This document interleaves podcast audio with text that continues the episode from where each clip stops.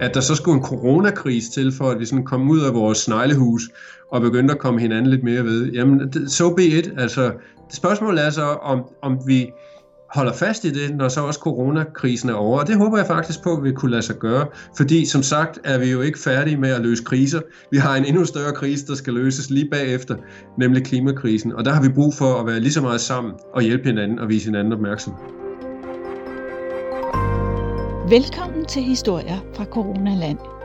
En podcast med danskere, der får plads og tid til at fortælle deres historie. Jeg hedder Mick. Jeg bor i Australien i den sydlige del, sådan cirka en times kørsel fra Melbourne, hvor jeg lever som journalist. Jeg har et lille firma, der hedder, eller er medejer af et firma, der hedder Geelong Media. Øh, jeg er 57 år, jeg har boet i Danmark det meste af mit liv, arbejdet måske cirka 15 år eller deromkring i Danmarks Radio, hvor jeg mest, det meste af tiden lavede radio, arbejdede på P3, endte også med at lave P2 og P1 og P4 og så videre. På et tidspunkt på den rejse blev jeg forelsket i en australsk kvinde. Det er jo så cirka 15 år siden nu, og øh, jeg blev så forælder til tre børn. Vi stiftede en familie, og vi øh, flyttede, hun flyttede til Danmark, og vi, vi, vi startede øh, på Amager i København. Nu er de jo så efterhånden blevet teenager, to af dem. Og jeg bor øh, lige nu i et lejehus i sådan et typisk australsk forstadskvarter, sådan lidt uden for byen, 10 km, og bor her øh, helt alene i et, det er faktisk en vens hus. Han, hans forældre døde, øh, og nu skal huset så sælges, så har han sat det i stand, og så kom den her coronakrise lige pludselig, og nu har han ikke tænkt sig at sælge det lige forløbet. Og her er jeg så flyttet ind helt alene, fordi der skete det sidste år øh, i det, der i Danmark var sommer, og hernede var det vinter, sådan en fredag eftermiddag, så træder min kone lige pludselig ind i køkkenet og siger, hun vil skilles. I øvrigt så stod det overhovedet ikke til forhandling. Og det var ligesom den sidste del af sætningen, der var den værste næsten. Ikke? Øh, det kom som lidt af en bombe for mig, og, også for vores børn. Øhm, og det kan man fortælle en masse om. Men for at gøre den historie kort, så kan man sige, at vi, der er en masse ting, vi ikke er blevet enige om endnu. Øh, så, så i mellemtiden, så har jeg så valgt at flytte ud. Øh, det vil sige, at øh, børnene bor hos deres mor, og jeg bor så i det her hus, øh, som er sat meget fint i stand, og derfor på den måde skal jeg jo ikke klage. Jeg har et køleskab fyldt med mad, og i virkeligheden jo meget mere tid, end jeg nogensinde har haft, fordi jeg skal love for, det var jo et travlt liv, jeg havde der som familiefar. Jeg var den hjemmegående husfar, der passede børnene, øh, samtidig med, at jeg satte huset i stand. Jeg totalt renoverede et skur hele sidste år, som blev med termoruder og med isolation og, og alt det der sådan efter de danske regler, øh, så vi kunne få øh, et hus, der var sådan mere klimasikkert. Jeg går meget op i det med klima, og jeg prøver også at lære mine børn omkring det der med, at vi skal altså passe lidt bedre på vores klode, og vi skal til at holde op med at forurene og alt den slags ting. Så det er sådan måske kort historien om mig. Vi har boet i Australien i syv år nu, fordi altså ideen var jo, når en australier og en dansker gifter sig med hinanden, så sagde vi allerede, da vi blev gift, at vi ville lave sådan en 50-50 ordning, at, at vores børn jo selvfølgelig skulle have begge forældres kultur og sprog ind under huden. Og det vil jo sige, da vi havde boet i Danmark i 8 år, og, og vores ældste han var begyndt at gå i første og snart i anden klasse, så kunne vi jo godt se, at hvis jeg skulle holde mit ord, hvad det angik, så var det tid til at pakke tingene ned i en container og så flytte til Australien, så vi også kunne nå at få den oplevelse med i børnenes, øh, mens de endnu var børn ikke? Øh, og, og under opvækst, og så de også kunne få sproget ind. Jeg synes jo, det er en fantastisk gave, hvis man er tosproget fra, fra barnsben og både taler dansk og engelsk. Så, så det var altså, man kan sige helt frivilligt, at jeg kom til Australien på den måde, men samtidig også kom jeg hertil på en måde, at det var sådan lidt, det var bare noget, jeg skulle. Det var ikke sådan noget, jeg sådan havde drømt om eller ønsket mig. Det var sådan ligesom bare, jamen nu er jeg her, og så, så går livet ligesom videre her. Det viste sig, at det var meget dyrt, øh, hvis man skulle lege eller købe noget inde i centrum af Melbourne, som jo er en stor by med 4 millioner indbyggere. Så vi kredsede længere og længere ud i forstadsområderne, og så endte vi med at bo i en slags pendant til Aarhus, øh, i hvert fald hvad angår indbyggertal. Nu ved jeg, at Aarhus er vokset lidt, lidt siden, men da jeg voksede op i Aarhus, og det er jo så for 57 år siden og frem, øh, der var Aarhus en, en sådan lille provinsby med 200.000 indbyggere. Og den by, vi bor i her i Australien, den hedder Geelong, den har også 230.000 indbyggere. Så lige hvad det angår, der kan man sige, der føler jeg mig lidt hjemme. Den har også en bugt og en lille havn, og, og, og sådan lidt det samme miljø, som det jeg kan huske fra Aarhus, hvor jeg er så vokset op. Du lytter til historier fra Coronaland. Kan du beskrive, hvordan øh, det er at være i Australien her lige nu under coronakrisen? Det er vel ligesom alle andre steder i verden en meget mærkelig tid. Altså, fordi det, er noget, det er den største omvæltning, jeg tror, vi nogen af os har oplevet i, vores, i hele vores livstid. Altså, vi har haft finanskriser, vi har haft forskellige ting, der sådan kørte. Der var noget med, øh, dengang Twin Towers blev bombet i USA, så så man ikke andet end det non-stop på tv i dagvis. Øh, så, så vi har jo haft store begivenheder, globale begivenheder før, men det her er nok den største, jeg har oplevet, øh, hvor, hvor et helt samfund, og ikke bare det, et enkelt samfund, men hele verden bliver sat i stå på den måde, som det er sket her. Jeg tror, det er en af de største oplevelser omkring det er, at det har fået os, det har fået hele menneskeheden knyttet tættere sammen. Vi, vi tænker mere øh, planetarisk på en måde. Vi tænker mere som en del af et større hele. Vi, vi, det interesserer os også, hvad der foregår i Spanien, i Italien og i USA. Øh, på en helt ny måde, end det har gjort tidligere, hvor vi meget jo har levet vores liv, og vi har haft travlt med at tænke på, på det nære, og det, har, det er også vigtigt. Men, men vi har ligesom fået på grund af den krise, også det der med, at vi sådan er blevet smidt hjem, og sidder hver i vores egen hjem, og der er tv, og der er internet, men så heller ikke så meget andet, altså medmindre man har sin familie omkring sig. Uh, og det vil sige, vi, vi, vi har åbnet vinduet op til resten af verden, oplever jeg. Og på den måde er det jo en speciel tid, hvor jeg ikke rigtig føler mig kun, at jeg sidder i Australien, men jeg føler virkelig, at jeg sidder på planeten Jorden, og er en del af en global krise. Og hvad gør det ved dig? to forskellige ting, kan man sige. Fordi på det nære plan, så, så, så oplever man selvfølgelig, tror jeg mange har oplevet, en, en, ja, en form for angst eller en form for utryghed omkring øh, det nære. Altså, jeg bliver utryg i forhold til, jamen, har mine børn det nu godt, og hvad sker der med mine forældre, som er stadig er i live, de er over 80 år gamle, begge to. Øh, hvad sker der med dem, hvis de nu bliver syge? Og øh, jeg sidder i Australien, de sidder i Danmark. Øh, vil det så sige, så kan jeg jo ikke være der for dem øh, hvis, når de er syge, hvis de bliver syge, og, og, og heller ikke, hvis de, hvis de skulle risikere at dø af det, kan jeg så ikke være med til deres begravelse? Altså, sådan nogle ting begynder jo pludselig at, at bekymre en. Så det er sådan på, den, på det personlige og på det nære plan. Og samtidig, så må jeg sige, fordi jeg som journalist jo har været meget optaget af at lave radio og lave podcast om klimaforandringer, om den grønne omstilling og alle de her ting, så har jeg nok sjældent oplevet en mere spændende tid, end den vi er i lige nu. Fordi hvis der er noget, jeg har kaldt på de sidste 5-7 år, når jeg har lavet radio, så er det, at vi har brug for forandring. Vi har brug for at, at, at begynde at tænke helt anderledes om de her ting. Den måde, vi lever på, den måde, vi opfører os på, øh, den moral, vi har omkring, hvad der vil ske for vores børn, når de her klimaforandringer, de for alvor begynder at forstyrre den måde, vi lever på. Og der viser coronakrisen jo nogle fantastisk interessante ting omkring vores omstillingsparathed. Altså i forhold til, hvor, hvordan vi er i stand til på meget, meget kort tid at lave kæmpe store omstillinger, når, når viljen ellers i øvrigt er der, og den politiske vilje også er der. Og det ser jeg nogle fantastiske muligheder i, som jeg er meget optaget af, og som jeg på den måde jo er glad for og spændt på, hvordan kan vi udnytte den her situation til, så den bliver til alles bedste, og så den også bliver til både altså miljøets og planetens bedste samtidig med. Men Mik, tror du ikke, at det er lidt sådan, eller sådan ser jeg det i hvert fald i, i øjeblikket, sådan tendensmæssigt. Coronakrisen, den er hård, den er til at tage og føle på. Vi kan se, hvad den afsted kommer. Vi agerer derefter. Klimakrisen, ah, nu skal vi lige slappe lidt af, og så må vi lige se. Altså, der, folk ser ikke konsekvenserne af klimakrisen, og derfor så bliver det skudt lidt i baggrunden. Eller hvad synes du? Jo, men det er jo rigtigt, som du siger, men det du fortæller der, det er jo sådan set det, der hele tiden har været problemet med klimakrisen. Altså, at den er langsom, og den er lidt svær at forstå, og, og det er let bare at tage skyklapperne på, og så sige, at det må nogle andre tage sig af, eller det kommer nok ikke, nok ikke til at, at vedrøre mig, så derfor kan jeg være ligeglad, og den slags, ikke? Men jeg synes, det der sker med coronakrisen, det er nogle ting, som er, er, går dybt ind på den måde, at det første, der sker lige i øjeblikket, det er, at vi begynder igen at tage videnskaben alvorligt. Vi har ligesom været inde i et, et, et helt årti, hvor, hvor folk som Trump i USA og andre at komme sted med at sige, at videnskaben, at den, den står til diskussion, og det har jeg nu en mening om, og så videre, og så videre. Ikke?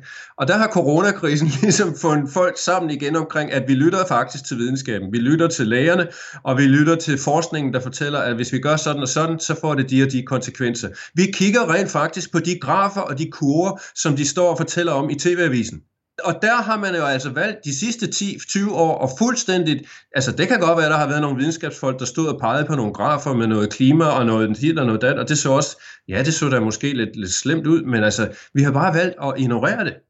Og, og der synes jeg, det bliver interessant, at, at vi har snakket så meget om at fladgøre den her coronakurve. Vi har set de der to kurver for, hvordan det så ud, hvis det ville gå galt, og hvordan vi så skulle ned. Vi skulle ligesom have jævnet den der kurve ud. Og det er jo nøjagtigt den samme diskussion, som vi hele tiden har skulle have tag omkring klimakurven, men som vi ligesom bare, i hvert fald i den australske del af verden, Uh, der er sådan et australsk udtryk, jeg ved ikke, hvordan man vil sige det på dansk, kick the can down the road, altså man sparker dåsen videre hen ad gaden, uh, og så må nogle andre tage sig af den dåse senere hen. Ikke? Mm. Danmark har jo været lidt mere fremme på beatet, og har jo rent faktisk haft et klimavalg, øh, og en regering, der kom ind og sagde, nu vil vi gøre noget ved det her, det her og der er den der snak om 70% reduktion inden for det næste årti og sådan noget. Så det er jo en anden diskussion i Danmark, men sådan skal jeg love for, er det jo ikke i Australien endnu. Og der, det er jo den virkelighed, jeg forholder mig til hernede. Her der kører det ligesom øh, har kørt rigtig, rigtig meget i meget lang tid i den samme rille, som er et eller andet med, at det bliver sikkert dyrt, og det bliver sikkert besværligt, og vi har jo også en masse mennesker, der tjener penge på at grave kul op af jorden, og det skal vi også lige have brændt af, og så videre, og så videre. Det hele er lidt svært i forhold til at få lavet en omstilling. Og der synes jeg, at coronakrisen den viser os, at det, jamen, det var måske ikke så svært alligevel. Hvis viljen er der, så kan vi faktisk meget, meget hurtigt omtænke og gentænke de måder, vi arbejder på, øh, den måde, vi gør tingene på. Tag bare for eksempel, hvordan folk de sidder nu og arbejder hjemmefra. I stedet for at køre, de sidder to timer i trafikken den ene vej, to timer i trafikken den anden vej, mens de brænder en masse benzin af, eller sidder i tog, øh, bruger penge og økonomi på deres transport frem og tilbage.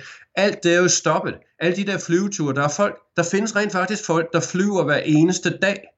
Altså flyver til arbejde her i Australien. Og alle de ting er jo stoppet, og folk har måttet tænke om, hvordan kan vi gøre det ved hjælp af en video. De har måttet lære, hvordan man kan gøre ting øhm, på remote, som det hedder, altså ved hjælp af videokonference, software og alle de der ting. Og ved du, hvad det sjove er? Øh, folk finder ud af, det kan vi jo sagtens. Og hold da op en masse tid, vi sparer. Jeg plejer at sidde i trafikken tre timer, nu kan jeg bare sidde foran skærmen, og så de tre timer kan jeg bruge til noget andet, noget fornuftigt, noget, noget, noget der gør mig glad. Så der er jo en hel masse, hvad skal man sige, ting, der går op for folk på grund af den her krise øh, lige i øjeblikket. Og der har vi jo ikke set endnu, hvor det lander henne, og hvad det ender med, eller om vi så bare, øh, lige så snart at coronatruslen er, er over, så skynder vi os tilbage i den samme rille, som vi kom fra. Det tror jeg nu ikke. Jeg tror, der er mange af de omstillinger, som vi har set ske nu, de vil være blivende fordi vi har fundet ud af, at det var faktisk ikke så tosset. Der, der er en masse smartere måder, vi kan gøre ting på. Og nogle af dem, hvis de så samtidig er en fordel for miljøet og for klimaet, jamen, hvorfor skulle vi så ikke gøre det? Historier fra Coronaland. Danskernes historier fortalt i podcastform.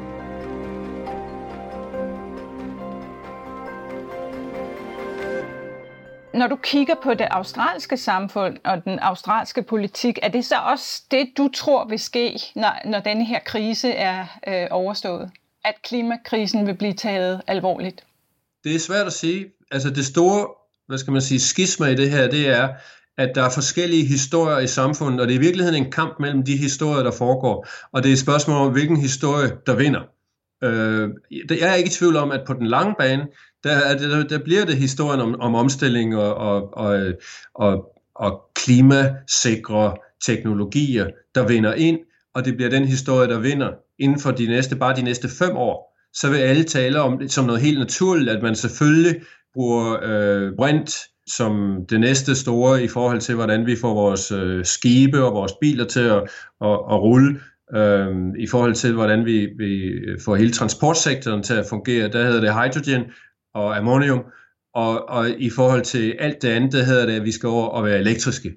Øhm, og, og, og batterier og vindmøller og så videre, så videre, ud af de der øh, tangenter. Det, det, jeg er ikke i tvivl om, at den historie kommer til at vinde på den lange bane, blandt andet fordi, at det bliver billigere og billigere og billigere hele tiden, og vi er nået til det der øh, vendepunkt nu, hvor, hvor den, øh, den grønne energi er billigere end den sorte og den brune energi. Og det, det bliver jo altafgørende for, hvor vi bevæger os hen fremover. Men lige her nu, så er det den der kamp mellem historierne, fordi øh, regeringen har været rigtig god til at skabe en historie om, at ej, det, det, det kan ikke lade sig gøre. Det bliver frygteligt dyrt for os, og der vil være en masse mennesker, der mister deres job. De glemmer helt at fortælle om, at der er langt flere jobs i renewable energy, end der er i kul og gas og, og olie. Men vi, vi lytter til de der historier, som politikerne fortæller os, og i virkeligheden jo binder os historier på ærmet omkring, at det vil være så dyrt, og det kommer til at være en frygtelig omkostning for samfundet, hvis vi skulle skifte om og holde op med at, at forurene. Det passer faktisk ikke. Det, det, det vil være både billigere, og, og folk vil være gladere og sundere, øh, hvis vi fik lavet den omstilling så hurtigt som muligt. Igen er der en analogi til coronakrisen, hvor vi jo har lært, at desto hurtigere vi træder ind som samfund og, og, og tager affære her, desto flere liv sikrer vi i virkeligheden. Og der er jo ingen forskel mellem den, øh, den måde at, at tale om tingene på, og så øh, klimaforandringer. Der havde det nøjagtigt det samme. Desto hurtigere vi er skrevet ind, desto mere massivt vi får lavet de forandringer, der skal gøres, jamen desto flere menneskeliv sparer vi. Øh, altså det er jo sådan i øjeblikket, at allerede nu, ikke bare i fremtiden, men allerede nu, er der måske en 70 millioner mennesker hvert år, der får øh, deres liv revet op med, med rodes, eller hvad man skal sige, altså, som, som kommer ud i nogle kæmpestore omvæltninger og bliver klimaflygtninge på grund af vejr øh, uroligheder, som, som jo enten er oversvømmelser, eller orkaner, eller øh, skovbrænde, som vi har set meget her i Australien. Alle de der forskellige ting, som er resultat af klimaforandringerne, eller som i hvert fald er forstærket af klimaforandringerne. Det øh, betyder, at 70 millioner mennesker hvert år bliver boligløse eller bliver flygtninge. Altså, nogle forskere er jo så pessimistiske omkring, hvad klimaforandringerne kommer til at betyde, at inden det her århundrede er omme, der kan det være, at menneskeheden er blevet reduceret fra de der 7-8 milliarder mennesker, vi er i øjeblikket, til 1 milliard. Der vil være 1 milliard overlevere, fordi det er alt, hvad kloden til den tid vil kunne, øh, altså hvad der vil være af mad til de mennesker, der er tilbage, hvis det går helt galt. Det er der ingen, der ved. Der taler vi om fremtiden, men det jeg taler om, som sagt, her og nu, det er, at 70 millioner mennesker hvert år mister deres hjem, på grund af noget, der er relateret til klimaforandringerne. Skulle vi ikke også tale om det? Mik, hvis vi lige vender tilbage til virusen. Hvornår hørte du om øh, coronavirus første gang? Jeg var i Danmark i januar og i, i starten af februar, og jeg tror, jeg, ved du jeg kan faktisk ikke huske, hvornår og hvordan. Jeg var travlt med mit arbejde, som jeg nogle gange er, og havde på den måde en form for skyklapper på, så ikke ret tit nyheder eller noget, men jeg tror, jeg vil tro, den første gang, jeg har hørt om noget med corona, det har været øh, ganske almindeligt, måske som så mange andre ved, at TV-avisen fortalte om, at nu var der øh, noget galt i Kina. Vi har jo hørt om SARS og andre udbrud før, og nu var der så endnu et udbrud, øhm, og der var nogle mennesker, der var døde, og det, ja, så tænkte man, ja, det, det går måske galt, men det var ikke til at vide. Men det gjorde det så. Ja. Kan du ikke lige beskrive for os, øh, som måske ikke har hørt så meget om det australske samfund, altså hvad, hvordan håndterer Australien coronavirusen i øjeblikket? Australierne på, på nogen måde, de minder sådan lidt om, altså mentaliteten i Australien er lidt sådan, man, hvis man kunne lave sådan en blanding af en dansker og en amerikaner, så, så har du sådan cirka, hvad en australier er. Australierne føler sig jo mentalt meget knyttet til øh, England, og britterne, og Irland især måske. Og det har noget med historien at gøre, at de første, der kom til Australien, der har jo altid været, ikke altid, men i 100.000 år har der været aboriginals, der har boet i Australien. De udgør cirka 2% af befolkningen, og er sådan lidt skubbet ud i periferien. De bor inde i, i ørkenen, kan man sige. Og, og i, i storbyerne, der er det sådan lidt mere periferisk i forhold til, hvor meget man har med den kultur at gøre som sådan. Når man taler om, hvad Australien gør, eller hvordan Australien tænker, så er det sjældent aboriginal øh, tankegang. Nu kan jeg glemme, hvad ordet hedder på dansk. Indigenous.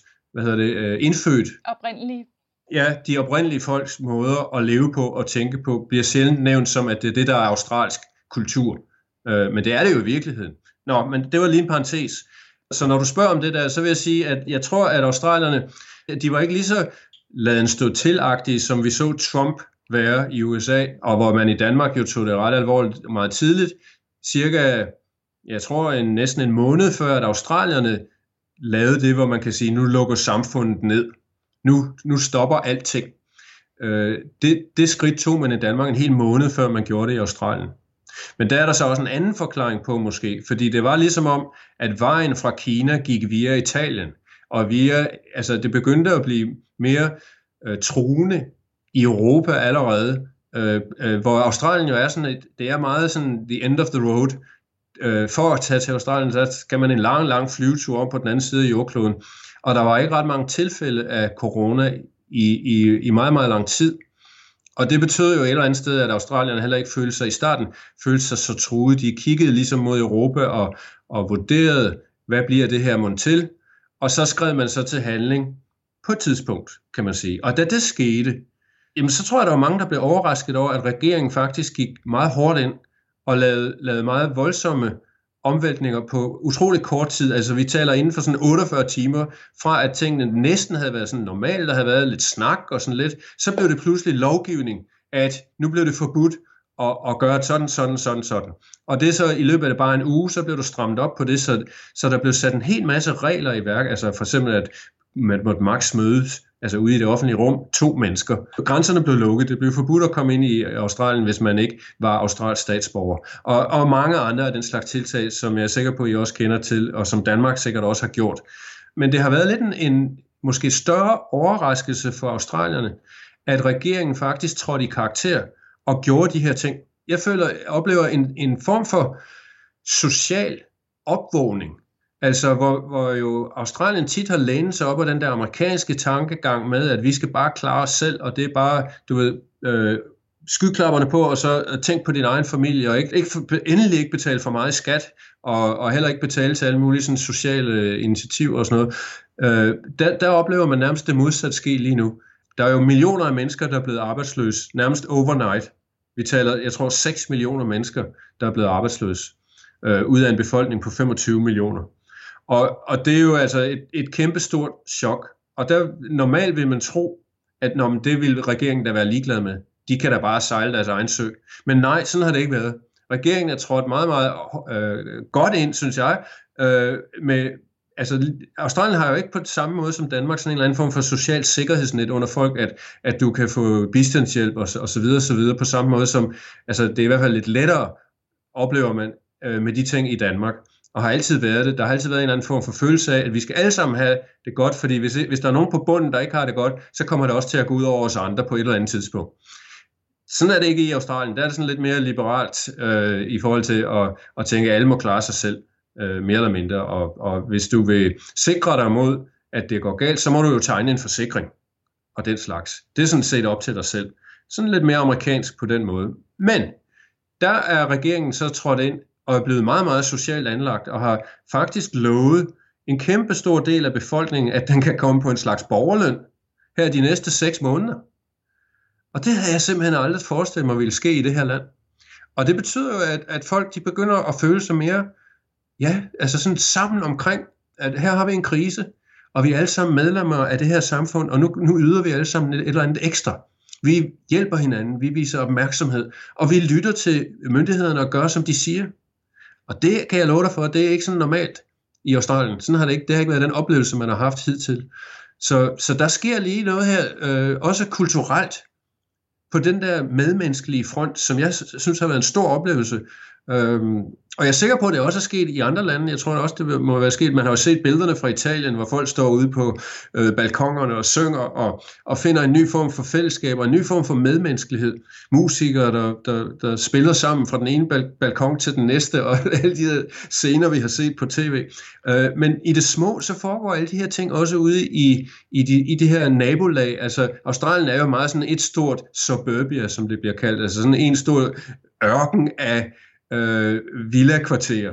Fordi alle i Australien skal have deres eget hus. Uha, nej, man kan ikke bo i et, et højhus i en lejlighed. Man skal have sit eget hus, der skal være to toiletter og mindst fire soveværelser og så videre, så videre, så videre. Det, er sådan, det har været igennem de sidste måske 50 år bygget op som, at det, det er kutume i Australien. Sådan skal det bare være. Den, den dårlige side af det, efter min mening, er, at så har man de her byer, der er spredt utroligt stort, altså virkelig spredt ud der er ikke sådan den samme måde, som vi kender i København og Aarhus og sådan noget, sådan et bycentrum, med, hvor, hvor folk bor inde i bycentrum. Der er sådan et businesscentrum, men når, når klokken bliver 6 om aftenen, så bliver der sådan helt tomt, fordi folk de skal ud i deres forsteder. Men det, der så sker ude i de her forsteder, som ellers er ret døde, og hvor folk ikke kender nærmest deres egne naboer nogle gange, det er, at nu begynder folk at komme hinanden ved. Også selvom de ikke må have den der nære kontakt og hilse på hinanden osv., så, så viser de opmærksomhed. Øh, uden foran min dør lå der lige pludselig tre færstner, og en anden dag en squash, og sådan nogle ting. Og jeg ved ikke, hvem der har lagt dem, men det er så nogle naboer, der har haft lidt for mange, og så har de tænkt, dem deler vi lige ud til resten af gaden her. Og så, så er de så gået hen til hver eneste dør og har lagt lidt, lidt frugter eller lidt grøntsager osv. Og, og jeg har også øh, oplevet, øh, ikke for mig selv, men andre, der har fået sådan en sædel ind ad døren, om at hvis du har brug for hjælp, så er her et telefonnummer, du kan ringe til, og alle den slags ting. Så der opstår de her nabo-netværk, hvor folk de hjælper hinanden.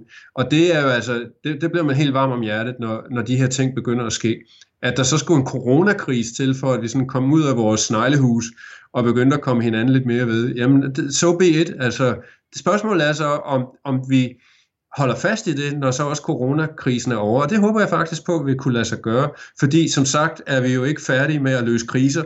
Vi har en endnu større krise, der skal løses lige bagefter, nemlig klimakrisen. Og der har vi brug for at være lige så meget sammen og hjælpe hinanden og vise hinanden opmærksomhed.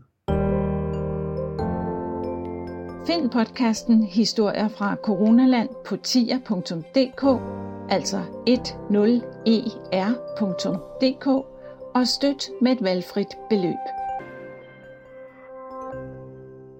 Hvad har været din største udfordring i den her periode? Det, at, at man ligesom får at vide af myndighederne, at nu kan du ikke øh, for eksempel tage med dine unger i en park øh, eller til stranden. Altså at vores, det der liv, vi plejer at leve, det ligesom er blevet helt øh, øh, stoppet. Og, og hvor man er bare gået i venteposition. Og så det, at man ikke må rejse. Altså at, at jeg, jeg er jo sådan en, der som dansker i Australien har lidt behov for en gang imellem at, at tage til Danmark også og møde min familie og holde fast i dem, også ved at være fysisk til stede en gang imellem. Og der må jeg sige, det, det føles sådan lidt øh, brutalt på en måde, og, og, og se, at nå, det, det må jeg så ikke nu. Og, og fordi at jeg er i den der sådan, øh, slags skilsmæssig situation med min kone, så betyder det også, at jeg ikke kan se mine børn lige i øjeblikket. Og det skal jeg love dig for, det er noget, der går ondt dybt ind i sjælen øh, så går man og tænker på det hele tiden. Så hvis ikke det var fordi, at der sker så mange spændende ting også på skærmen især, så ville det være frygteligt at, at gå rundt i den der isolation. Så vi, jeg skal love for, at vi er heldige, at vi har vores internet, og så, så gør også øh, tv, ikke? så vi stadigvæk har muligheden for at følge med i, hvad der, hvad der sker, og vi kan have det der fællesskab omkring de ting, der sker. Lige præcis. Øh, altså her øh, for et par timer siden, hvor det var meget tidligt for mig, der røg min internetforbindelse, og så tænker jeg, hvordan skal jeg egentlig få fat på Mick og fortælle ham, at jeg ikke har noget internet? Øh, så når han sidder der på Skype og venter på, at jeg kommer på, og der sker ingenting. Så der, der, der er vi ekstremt skrøbelige, hvis vores internetforbindelse ryger. Ja, og, og det, der er en værre ting end det. Øh, der er nogen, der taler om, at øh, altså fordi vi er så skrøbelige, øh, og, og vores samfund er så skrøbeligt, at, at og med den kurs, vi har i forhold til klimaforandringerne, og også de der voldsomme ting, der sker med vejret nogle gange osv., jamen så, så kan vi jo godt komme i en situation om nogle år, hvor elektriciteten rent faktisk pludselig ryger og måske ikke bare ryger sådan i en time, men ryger i, i længere tid af forskellige grunde. Ikke? Og der skal der lov for, hold da op, nu har vi bygget hele vores liv an på, at vi kan, altså vi har omstillet det til, at alt, hvad vi laver, næsten foregår elektronisk.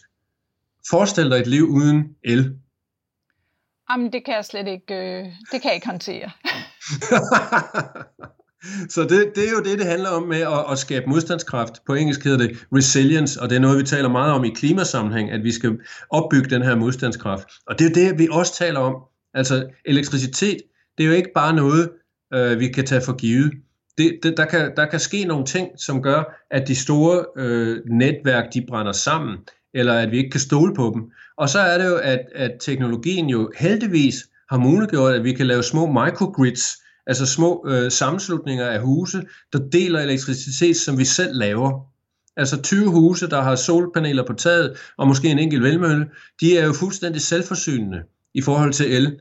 Så det er jo også det, vi skal begynde at tænke på at få opbygget noget, sådan at, øh, at få opbygget en eller anden form for modstandskraft i, i den måde, vi lever på, hvordan vi får vores mad, hvordan vi får vores elektricitet og den slags ting. Sådan at, at hvis der sker nogle, nogle store omvæltninger, ligesom med coronakrisen, men bare på andre måder, jamen så er vi sådan set parat, og så klarer vi os.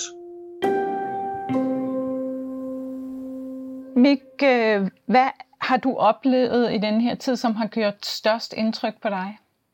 Det mest imponerende, jeg har oplevet, det er, øh, det er de små ting.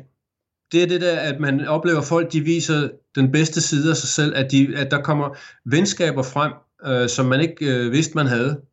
Øh, folk, der virkelig stiller sig til rådighed, og som, som siger, altså, det, jeg kommer lige ud med den, eller det kan jeg hjælpe dig med. Øh, den der form for medmenneskelighed, som vi oplever i øjeblikket, det, det har virkelig gjort indtryk på mig. Den vil jeg håbe, at vi kan holde fast i. Vi har i hvert fald lært noget nu om, at det er muligt, at vi kan være meget, meget sødere og rare ved hinanden, end vi er i hverdagen. Er der andre ting, der giver dig håb for fremtiden? Der hvor jeg er lige nu, øh, der tænker jeg, at vi er sådan, det er ligesom, at vi har bevæget os ind i en tunnel. Vi sidder inde i tunnelen. Faktisk øh, nogle gange, når jeg taler om klimaforandringerne, så viser jeg sådan et billede fra 1940, hvor Hitler bombede London, og så søgte folk tilflugt ned i undergrundsbanen, øh, hvad hedder den, The Subway i London, ikke? Og, og så ser man det her foto af alle de her mennesker, der sidder der på, på perronen og nede på skinnerne. Øh, og der er faktisk lidt lys for enden af tunnelen, by the way. Men, men det sjove ved det billede er, at alle folk sidder og smiler. De ser sgu glade ud. De ser faktisk ud, som om de sidder og har det godt og hygger sig dernede i tunnelen. Og historikerne, der så fortæller om, øh, om den her oplevelse, de siger også, at folk, der kom op af de der tunneler, de var faktisk blevet bestyrket i deres fællesskab og i troen på, at de vil vinde krigen. Det var jo meningen, Hitlers tanke med at bombe London, det var jo, at folk skulle blive, altså miste håbet, og de skulle øh, øh, give op, simpelthen, øh, overgive sig til Hitler. Men der skete faktisk det modsatte. Det var fordi folk havde mulighed for at sidde der og, og lære hinanden at kende, men også at, at tale om, hvad der skal til for, at vi kan forandre øh, verden for, til noget bedre. Og så finder man pludselig den en styrke, som man ikke troede, man havde. Og det blev i sidste ende super vigtigt for, at, øh, at England kunne, kunne vinde en krig, som jo ikke i starten var bare givet, at det kunne lade sig gøre. Det krævede også, at, at alle ligesom øh, følte, at de var med. De, de spillede ind med, at man hjalp der, hvor man kunne. Så hvis ikke du var soldat, jamen så kunne du måske hjælpe med øh, noget med hospitalerne, eller du kunne begynde i din baghave at dyrke grøntsager, i stedet for bare at have noget græs. Og den slags. Alle kom med forskellige bidrag til at være en del af løsningen. Og grunden til, at jeg er inspireret af det, er, at jeg mener meget, at vi er i den samme situation og i den samme båd i virkeligheden, hvis vi skal have løst klimaforandringerne. Der bliver vi jo nødt til også at finde sammen, og vi bliver nødt til at sidde lidt ligesom de sad der i tunnelen, og have en samtale omkring, jamen er der nogle ting, sådan mere grundlæggende, som vi bliver nødt til at lave om i vores liv, hvis vi skal have løst det her problem. Bliver vi nødt til faktisk at sidde i den her tunnel lidt længere, end vi havde regnet med, for at få, få styr på tingene. Så jeg har sådan mentalt set sagt, eller jeg har sagt, at vi, at vi mentalt set bliver nødt til at, at, at finde en måde at tale om en tunnel på. Og her har coronakrisen jo givet os en tunnel, kan man sige. Vi sidder alle sammen nede i den der tunnel lige i øjeblikket. Og det, der så er spørgsmålet, det er, om vi kan, vi kan udnytte det til noget positivt. Om vi kan skabe en ny fortælling, en ny historie om, at det har vi lært så meget af, at det kan vi også bruge, når, når coronakrisen er over, så kan vi bruge alle de erfaringer til noget omkring, hvordan vi løser klimakrisen. Altså alle ved jo et eller andet sted godt, dybt inde, hvis de er ærlige over for sig selv, så ved vi jo godt, at vi er på en eller anden form for selvmordskurs, og vi, det kommer til at gå ud over vores børn og vores børnebørn og kommende generationer, hvis ikke vi snart holder op med at opføre os på den måde, som vi gør.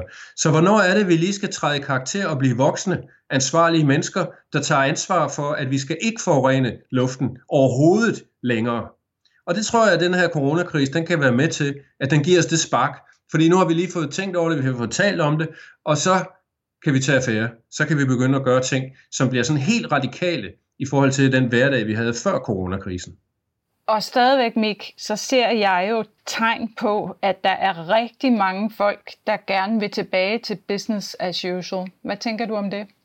Jamen, det er jo ikke overraskende kan man sige. Men jeg tror, at øh, vi, har fået, vi har fået nogle nye værktøjer, vi har fået nogle nye måder at tale om tingene på, som bare giver os et lille forspring i, måske, i, i virkeligheden i forhold til business as usual. Fordi business as usual har været død, eller har skulle blive, blive øh, dræbt.